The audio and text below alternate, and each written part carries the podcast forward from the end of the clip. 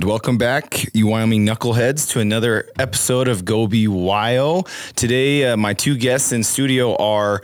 Um, I'm gonna call you guys tree nerds. Is that okay? You guys were kind of just saying that you we might geek out, and I might have to keep you guys on track. That'll so, work.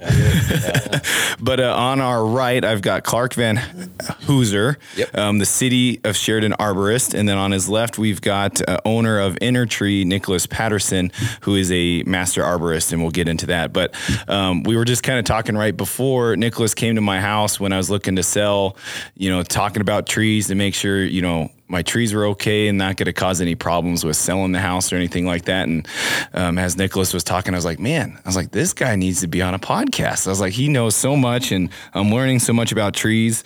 Um, and so I'm glad that this came together. Clark, I think you were working with DYT on something, uh, Solutions, who helps us with all our videos. Anyways, and I was like, I gotta get these guys in, and we gotta do a tree tree thing, Wyoming tree thing. So thank you guys for taking the time this morning and coming into the studio. Yeah, absolutely. Um, here. I want to do just a little bit of background for everybody, just because um, you guys are kind of fairly new, actually, to like you know born and raised Wyoming people. Um, but Clark, um, you will have been four years, coming up on four years with the city of Sheridan. Um, how did you end up here? How did you become an arborist? Um, and how do you like Wyoming so far? Yeah, well, um, I actually grew up here. Okay. Um, folks live in Story still, and went to Big Horn High School, um, and then you know graduated, went down to Laramie, did uh, my degree down there in rangeland ecology, and then couldn't really find a job out of college, so ended up uh, working for a, a forestry company down there during the uh, height of the mountain pine beetle epidemic. Okay. So we were doing a lot of protective sprays and um, you know fire-wise defensible space, um, clearing around cabins and stuff like that. And as the pine beetles died down, that company kind of shifted more into the urban landscape, and uh, that's how I got into arboriculture and working with trees, you know, in, in the urban or you know city setting. Cool. And uh, just you know fell in love with it after that. Found it super interesting. Um, so did that for you know four or five years in Laramie. Then uh, moved down to Colorado. Um, was a production climber down there for a little while. And Okay.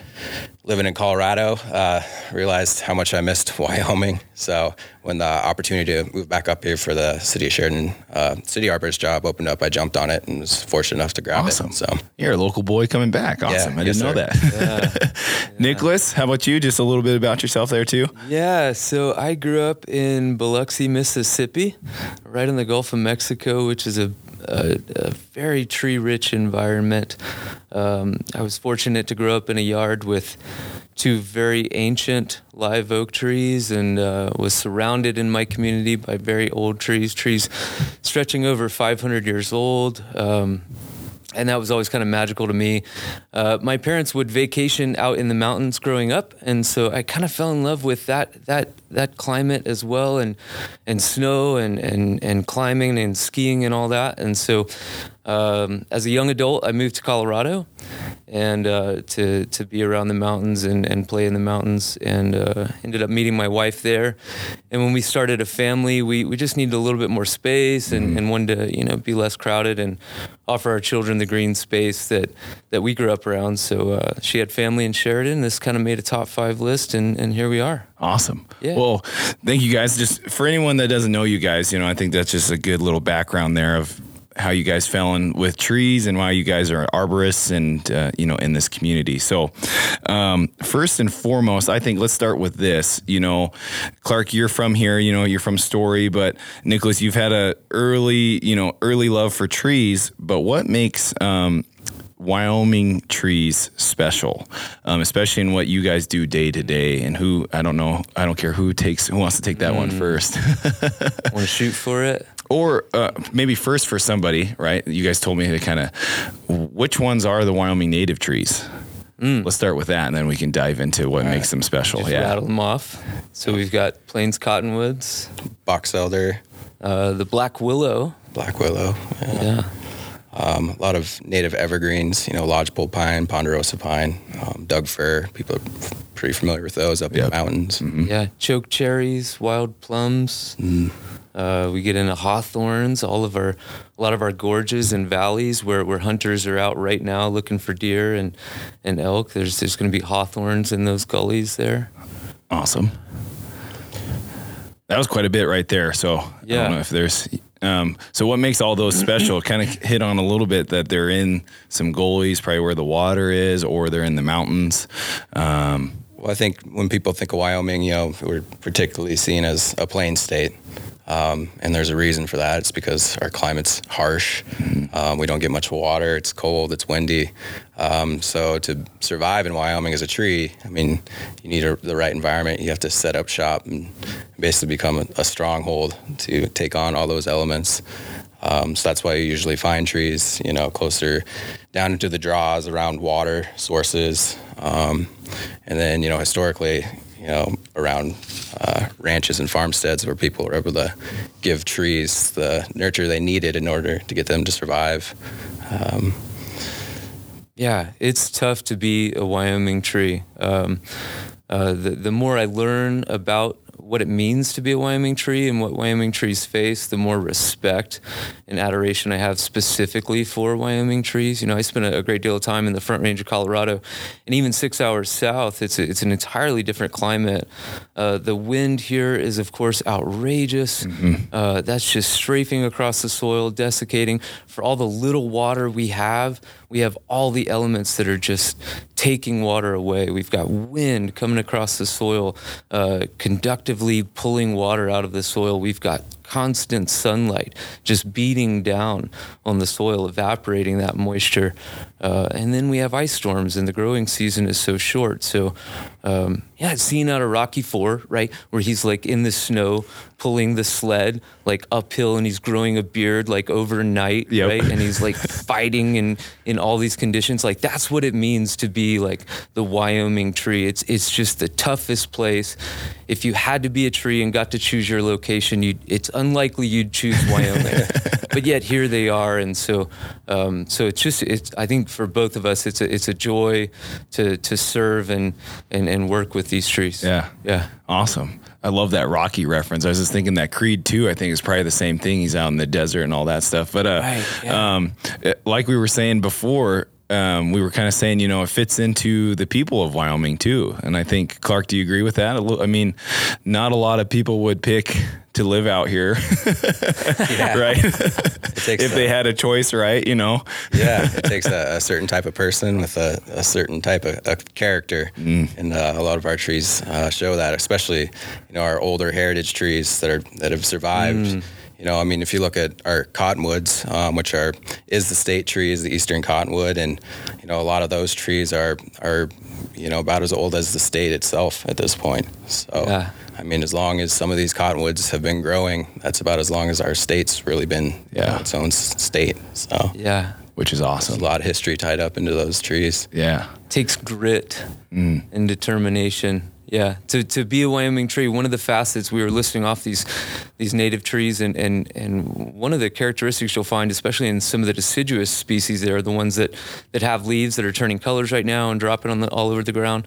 Uh, is, you kind of have to be a phoenix. You kind of have to be able to be knocked down and have a way to get back up without much resources. And and, and so I think that that also kind of matches the character of a of a Wyoming person. Is it's, it's harsh and, and, and things are going to knock you down a little bit in the weather, and uh, you've got to have a mechanism inside you to stand back up and, and get back going. So if if if you're not that phoenix type of tree, if you don't have the the ability to reiterate from your ashes, so to speak, after a big ice storm, we don't know your name anymore in 2021 to know the willows the cottonwoods all that it's because they can be knocked down to the hilt be broken apart and they have a mechanism to put leaves back out and make their food Wonderful. That's well said. And I that ties right into I think, you know, we're coming into the fall season now. We were kind of just talking about the first snowstorms coming up next week. Yeah. Um, you know, what are some things, you know, especially with these native species that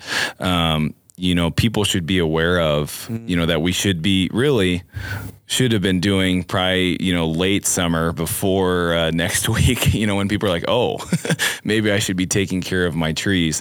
Um, but what are some, you know, um, for kind of the general things that people could do? Um, you know, species that they can identify, and then things they could do um, coming up for winter. Um, just some management, some health uh, things. Well, uh, this time of year, one thing that people do do is uh, everyone's out in their yards and raking up their leaves. And if it comes to tree care, um, you know, if you look at a tree in a forest situation, you know, that leaf drop, that litter drop accumulates over time and really builds up the soil. When you have a tree and a, a turf or a lawn type scenario, you know, we're pulling those leaves off every year. We're not allowing those nutrients to cycle back into the soil. Um, and over time, the soil, you know, gets depleted of those nutrients. Um, so if you're looking from a tree care perspective, you know, if you're going to remove the leaf litter and mass every year from the lawn, uh, you should probably figure out a strategy to replace those nutrients. Uh, probably the best thing you could do to do that is implement a mulch ring around your tree. If you don't have one yet, fall's a great time to put one in.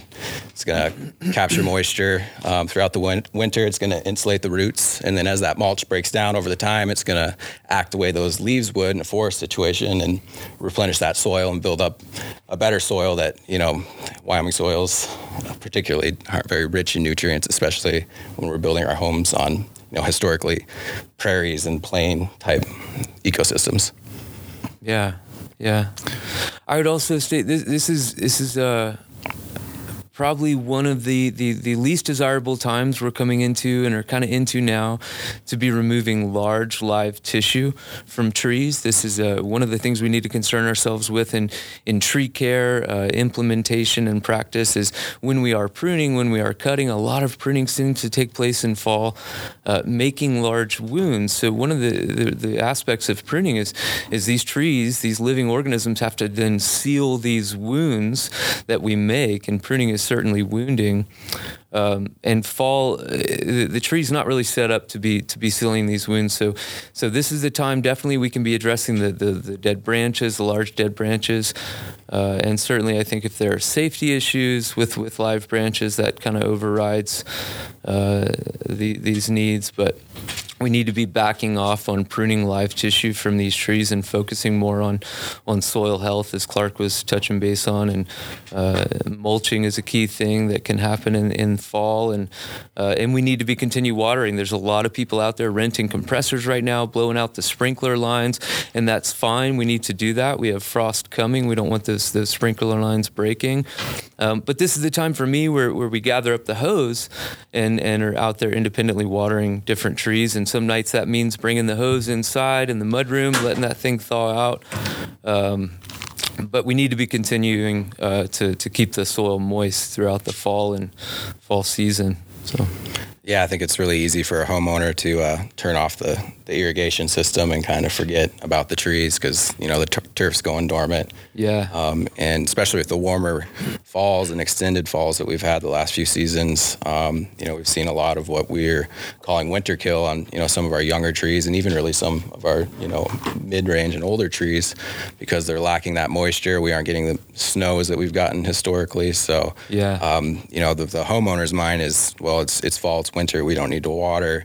From the tree's perspective, you know there's still a lot of going on there physiologically where that water needs to be in the soil, and if it's not there, um, you could lose your tree pretty quickly. Yeah, yeah. And something we learned last year for sure is, you know, good general rule is if there's not snow on the ground, uh, we should be uh, maintaining some some level of soil moisture, and that means that means applying water even after the sprinkler lines have been blown out. So awesome. No, that's great stuff. You know, because um, you know you had mentioned to me, Nicholas, the mulch, and you know I think that's super important, and, I mean I think we can get into it why it's important into spring, summer.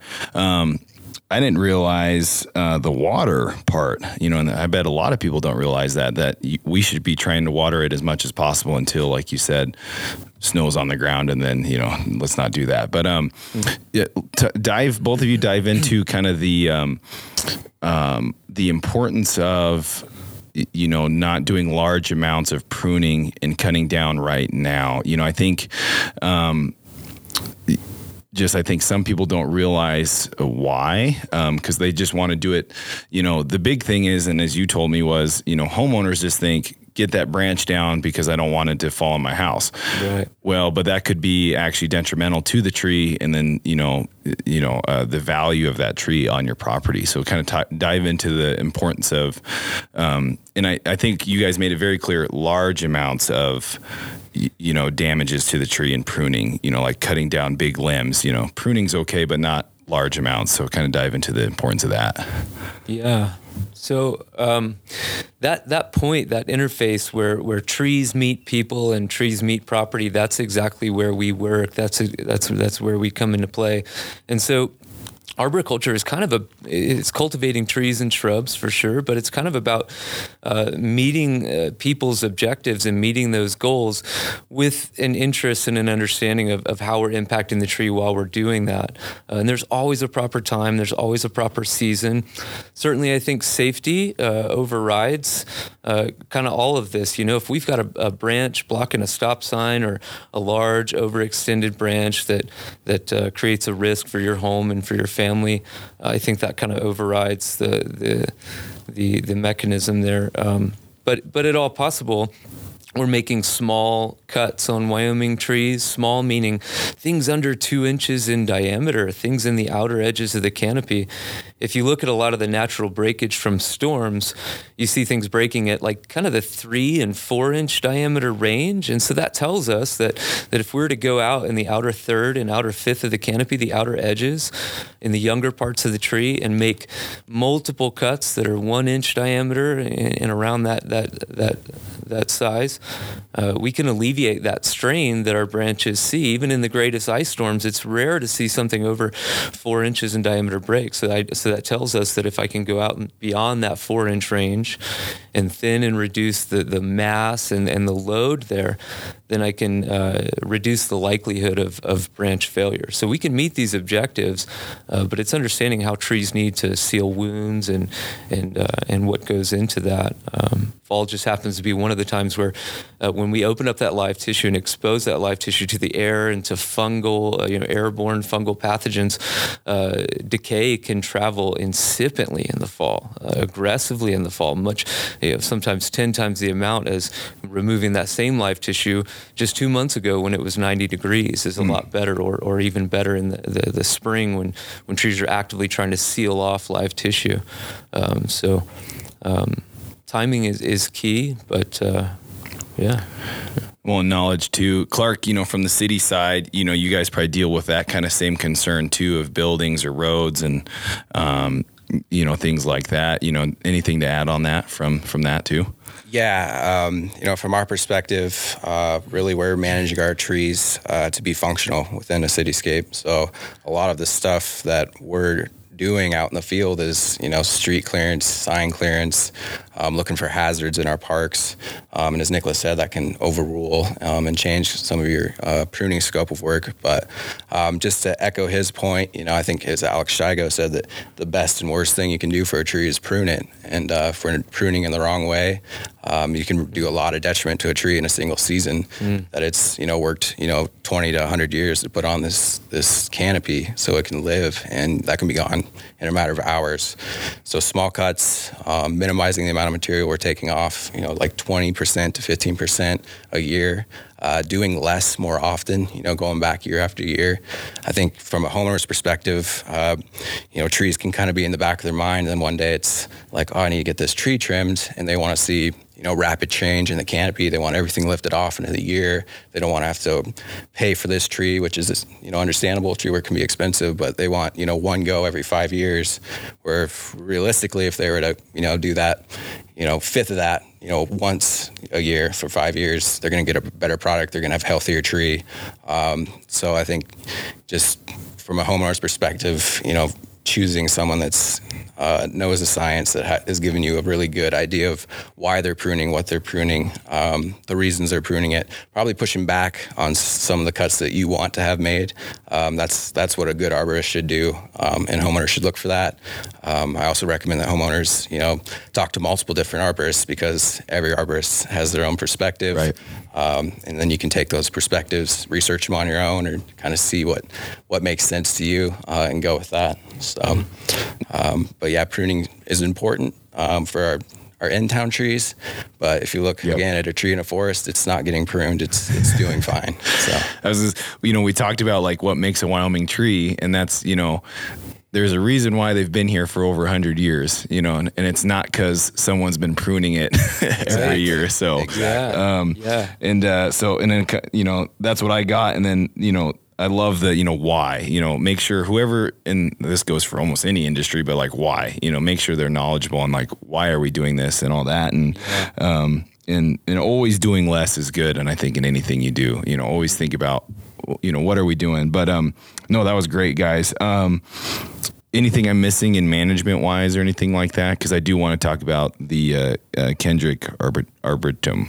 Is that right? Did I say that right? Arboretum. Arboretum. Yeah. Arboretum. Yeah. Um, but did I miss anything management wise or health wise? You know, I think an, another good one is whatever uh, tree care provider you go with, uh, pruning isn't always the answer. I'd, I'd say pruning is most of the time not the answer. Um, it, more importantly, what we do with our water hose is going to, to have the greatest implication, one way or the other, in, in tree health. Understanding how water moves into Wyoming soil, how it mobilizes and gets to the roots is a big deal. You know, our, our woody perennial organisms, trees and shrubs, are 80% water by mass, right? The other 19% of any given portion of a tissue is carbon dioxide, and uh, the 1% of the other 17 essential elements that that that, that you usually see. So, uh, pruning is is more often than not not the answer, but it is where we usually meet the client, right? They have a need, they can't get into the canopy, um, so we need to be educating people about how to to to properly water our trees and move water from the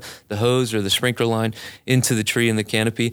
But if you are choosing someone to prune your trees, uh, uh, there should be a, a, specification written out, right? So a work scope. We're going to remove this amount of live material, this percentage, from this portion of the tree, the upper canopy or the interior canopy. This should be very well lined out. The largest cuts we'll make on live tissue are this diameter. Um, and this is why we're recommending that we do this, you know, and, and, and most of it leads back to, to, to human reasons, right? We're pruning mostly to keep trees structurally intact so they don't fall apart and to keep trees uh, safe to be around and congregate around. That's, that's really it. Wonderful. And I think that ties right into the reason of the Kendrick uh, Arboretum because I think I feel like there's a lot of educational stuff in that mm. park and that walkway. Um, and you both, uh, Intertree and then obviously the city, were um, hand in hand in that. Um, I did not know this, Clark. You told me before that that started in 2013. I had no idea that that project was going on um, up by the Kendrick Mansion. But um, talk a little bit about what it is, what the goal was, and you know, we just had a recent expansion, and um, you know, kind of how we can educate the community a little bit about you know tree health and management and all that good stuff. Yeah, so um, the Kendrick Arboretum, an arboretum is basically uh, a zoo for trees. Uh, so we get to uh, showcase different species. Um, you know, we have some signage up there explaining some educational points um, surrounding trees and tree care. Uh, but the the Kendrick Arboretum itself uh, was started in 2013, um, thanks to a Wyoming State Forestry grant um, and the city working with Wyoming State Forestry. I think planted about 56 trees in the original planting up there. Um, some of those trees, a lot, of those original trees are still there. Um, so our oldest trees in, in, the arboretum itself are, you know, getting to that, you know, eight-year time frame. Um, mm. and I started in 2018. The last three years, um, we've been putting a lot of work in there. Some more signage, uh, doing some more plantings um, in the arboretum itself. Uh, and this year we did a big expansion and put in uh, 13 new species. Um, we did a, a petrified rock exhibit um, up at the Arboretum as well. But really, the Arboretum is just there to showcase um, the different species that the town can grow.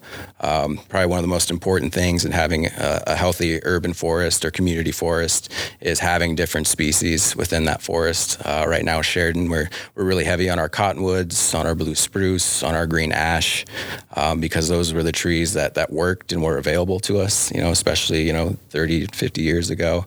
Um, now, with you know nurseries blowing up the way they have. There's a lot of different varieties that we can plant. Um, you know, a lot of different colors, flowers, sizes, shapes, forms. Uh, so the arboretum's there to showcase that and uh, really just you know provide the opportunity for the public to learn more about trees um, and the benefits they provide our community. Awesome. Yeah. Any, yeah. I'm going to nerd out a little bit here. Love it. Second. Yes. You said it was about seven years ago, and for us, that's that's very true. 2013. Um, for trees, for most of the trees there, that was seven days ago. So a year is like a day to a tree. Okay. Like, this is really neat. When when I when I graduated to like wrapping my head around this this idea. It was it was pretty mind blowing. So most of our deciduous trees, I'm gonna kind of lean on the, the, the deciduous group right now. The the ones that drop their leaves, the maples, cottonwoods, willows, such. Um, you know, they wake up in spring and they put on their leaves. They go to work all summer long, making food, kind of like making money to put in the bank. And then in fall, when the photo time period shifts and they have less light, they know it's time to to start coming home. So they come home with all the their earnings and they store them in the root bank for winter and they go to sleep and they rest. And then they wake up next spring and they do it again. Our, our conifers generally kind of wake up, turn on the switch in spring, take a little summer nap and turn it back on in fall and sort of do the same. They go dormant and rest in the winter. Um, so that's just a neat aspect of tree physiology is, is this was only seven days ago for, for a tree. And I love to get people thinking in tree time uh, so that when people start to see stressors in their tree, they understand this is an accumulated factor over many, many years. And when we start to uh, get back into getting a tree healthy again, it can take some time mm. for us, for, for what we see. You know, gosh, I started watering, it doesn't look better. Um, a, a, year is a day for a tree. Yeah. Just a few days ago, they're thinking in, in centuries, whereas we're thinking in about a 75, 80 year spectrum. Right. So no, that was awesome. That was well yeah. said. Yeah. yeah. So that arboretum is very young to these trees. This is their some of them their their seventh, eighth day right. waking up and and doing stuff. Right. That's awesome. Pretty neat. Yeah, no, and, well, and that ties into what we were talking about management wise. Like you said, like, oh, I've watered it for a week. I was like, well, that's not that's not gonna do anything. Like you got, yeah, um, you know. So that's a great, yeah, that's a great metaphor for anybody that's you know like, man, nothing's changing my tree. It's like, well, you know, yeah. one year is a day, so you gotta, yeah, you know, you're on tree time. Yeah, yeah, yeah, exactly. Tree time is much different from from human time. Yeah. Um, to finish out, guys, we're right under 30 minutes here, so this is great. Um, um, is there anything else uh, in the community? You know, so the Kendrick Arboretum is awesome. I think you know I got we got it's like a zoo for trees. You know, we got the metaphor on tree time. Um, is there anything else in the community, um, you know, where there's some education or that you guys, you know, and that could be inner tree or the city, you know, for educational purposes or just uh, trees in general? I don't think this has been lost on anybody in the community right now in in Sheridan particularly. Um, but this, let's just take a moment and celebrate the fall showcase we're getting this year. We kind of missed the fall colors the last two years uh, because of an early storm. So we went straight from kind of green leaves to brown leaves, right? And then they kind of hung on till next spring. We didn't get that beautiful fall show, that spectrum, right? Um, and so Clark has been kind of uh, celebrating lately the particularly the ash tree yep. uh, has just been going off this year and I, so I hope everybody's getting out and driving around but I think Clark maybe should talk a little bit about the the the, the value in our ash trees the the, the large population uh, and and some of the implications to, to come down the road. Absolutely. again, yeah, the ash tree is is going off this fall. Um, bright yellow, almost into a tangerine orange tree. Um, if you're looking at a yellow tree and it's not a giant cottonwood, there's a good chance that it's an ash tree. Um, it makes up about 20% of our public trees. Um, that's the, the trees grown on city property. Um, we've got you know around 400 of those trees that we're managing just as a city ourselves. Uh, if you were to look at that, you know over the course of the whole community, including you know homeowners and private residences, we're talking in the thousands of, of ash trees. And um, unfortunately, you know all these trees are actually under threat um, from an invasive insect known as the emerald ash borer. Um, the ash borer is basically causing you know an extinction level event for North American ash trees. Um, it started out in Michigan on the East Coast. Um, and if you go east of the Mississippi at this point, there really isn't an ash tree left out there. Um, the insect is in Colorado. Uh, it is in Nebraska. It is in South Dakota. It hasn't made it to Montana and it hasn't made it to Wyoming yet. Um, but once that insect arrives, um, there's a good chance that you know a lot of our ash trees and a lot of our canopy in our city in Sheridan um, is going to go away. Uh, there are there are chemical protectives that you can use that use against it, so you can't save the important trees. And we're definitely going to have a management plan to implement that.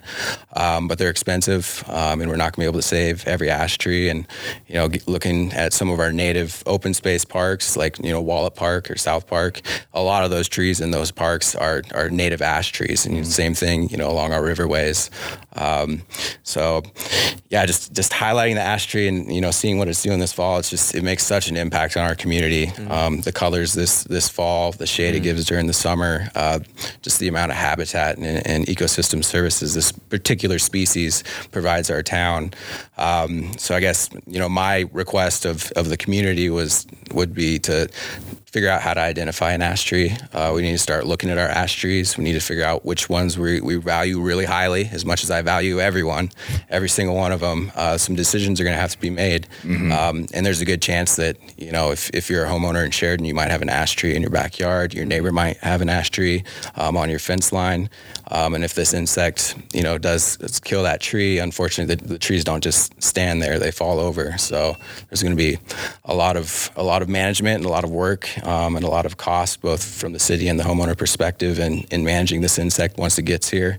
Um, but I think as a community, we can rally around this species um, and and treat it as a positive rather than a negative. Um, and again, because we're going to lose so many ash trees, you know, you know, whether it's next year, five years, ten years uh, now's a, a great time to start planting new trees as well to start making up for some of that canopy. Yeah. Awesome. Yeah. Yeah. And to bolster the health of, of these ash trees too, if we're learning something from these areas that, that, that have been affected by EAB, it's, you know, gosh, I wish we would have done uh, all the things we needed to do as far as pruning because pruning again is wounding and it's a stressful occurrence for the ash tree. I wish we had got the, the pruning necessary out of the way before the beetle arrived and we were exposing live tissue and taking more food making potential away from the tree. Uh, you know, again, watering appropriately, mulch your your trees, please. Um, please consider that. Look into the research; it's pretty sound um, and and well documented. Mulch your trees. Mulch, hashtag mulch, mulch trees. mulch. mulch your trees. It's free at the um, city landfill. Yeah, and again, these things accumulate, right? So if if we don't see EAB for three or four years, again, three or four days for a tree, now is the time to begin mm. getting on top of understanding how to water your tree specifically. Um, appropriately. So one of the ways to do that is to go down to the, the local nursery or, or uh, uh, uh, Sheridan Seed and Feed, Landon's. These guys are holding uh, soil moisture meters, selling these for, for 10 bucks, right? So um, you can go online, you can buy an expensive one. I use the $10 one from the local nurseries here. Um, it's real simple. It tells you very, very quickly dry, moist, or wet in your soil. Um, so you use a screwdriver, make a little hole in your soil around your tree's root zone, uh, and, and plug that meter in, and, and it'll tell you whether you need to water or not, whether or not the soil at three to six inches is, is moist or not. And so that's how we really get on top of maintaining adequate soil moisture uh, uh, in our trees. So. Awesome. Very important. Yeah. No, and like you tied it back to the, you know, that's three, four days for a tree, not years. Yeah. You know, we always think in years. Yeah. Um, oh shoot, I just had something. Um, Oh, well, and so we talked about you know safety, right? You know, if if a if a, a EAB emerald ash borer gets into those trees and kills the ash tree, um, obviously there's the safety hazard that it can fall down. Um, but um, as you guys were mentioning, you know, go, for people to go outside and go look at the colors, I think for Sheridan and the community, it's the value, right? I mean, that's why we're here is because you get those beautiful views and we get you know we get the fall. You know, if there's not an early storm, um, so I would challenge the community like like that's a that's a value to the community. Not also you know there's the safety side of it and losing the trees, but there's that value you know homeowner value, but the city value of you know why people want to be here. You know because we've got these trees and we've got this nature. So. Um, that's awesome. I did not know about that. So that's uh, very good to uh, get out ahead of and get that in the public eye. Yeah. Um, yeah. Let's see go here. Go out, go around, and behold the beauty yes. of the ash tree and uh, and and I don't like to go there, but some you know I, rather than enjoying the beauty, sometimes you can you can flip that switch and imagine like what would it mean if if all these trees were gone, if mm-hmm. all the yellow and yellowish orange trees I see right now, if if they weren't here or if they were big stands of gray, and um, so so you can go out right now and, and really uh, imagine the impact uh, that, that our ash trees have in our community. I've got a question. This is fun. I might be drawing off topic. No, here, this is fine. Yeah. If you've been around me in the last like two weeks with, with the fall showcase we're getting, I've been just I've been curious. I've been asking people if if colors on trees were always like this. If you woke up in the morning and you saw red and, and brown and, and yellow and orange, w- would you begin to take it for granted? Would would it would you just accept it, or is it just as magical as it seems all the time? So I love fall. So I I Yeah. I would hope that I would think it's magical all the time because like Yeah. to me like uh, I'm a football coach, football guy. Like to me your- here, fall's your stuff, Yeah, yeah. fall is that like those colors mean to me like it's fall. Like this is you know it's hoodie weather. Like Yeah. Um. So I would ho- hopefully say I wouldn't get used to it, but Sure. Um. That's an interesting question. Yeah. Yeah. Wouldn't that be neat? yeah. Not no, not to kick anything against chlorophyll and the green. Yeah. the green. Green's great. I'm just I mean, come on. Right now it's It, it it's is gorgeous. the. It But there- is. There is something to that magic where you get, you know, a week, two weeks of, of this brilliant display where, Mm-hmm. you know, if it was like that all the time, maybe it does turn into white noise. Uh, Yeah. Yeah. Visual It's a great question. noise, but yeah. Well, and I I'll second you. The green's nice. You know, in the spring, right when we're getting into the summer and everything's green, that's pretty beautiful out here too. When every everything's bright green and um, you know it's getting warmer out. You know, that's the time for summer here. But flowers, I can never Yep. decide if I like flowers in spring fall colors more. Yeah, have a hard time. we'll leave that to the listeners. I think that's a great question. You know, would would it? Carotenoids or chlorophyll? Yeah. How do you Yeah, well, yeah, that'll be the question, right? Well, Um, well, last little thing, you know, because you both are very heavy in social media, and I think it's very important, right? Especially the fall colors and things like that, like um, the importance of the ash tree and, and what you guys do.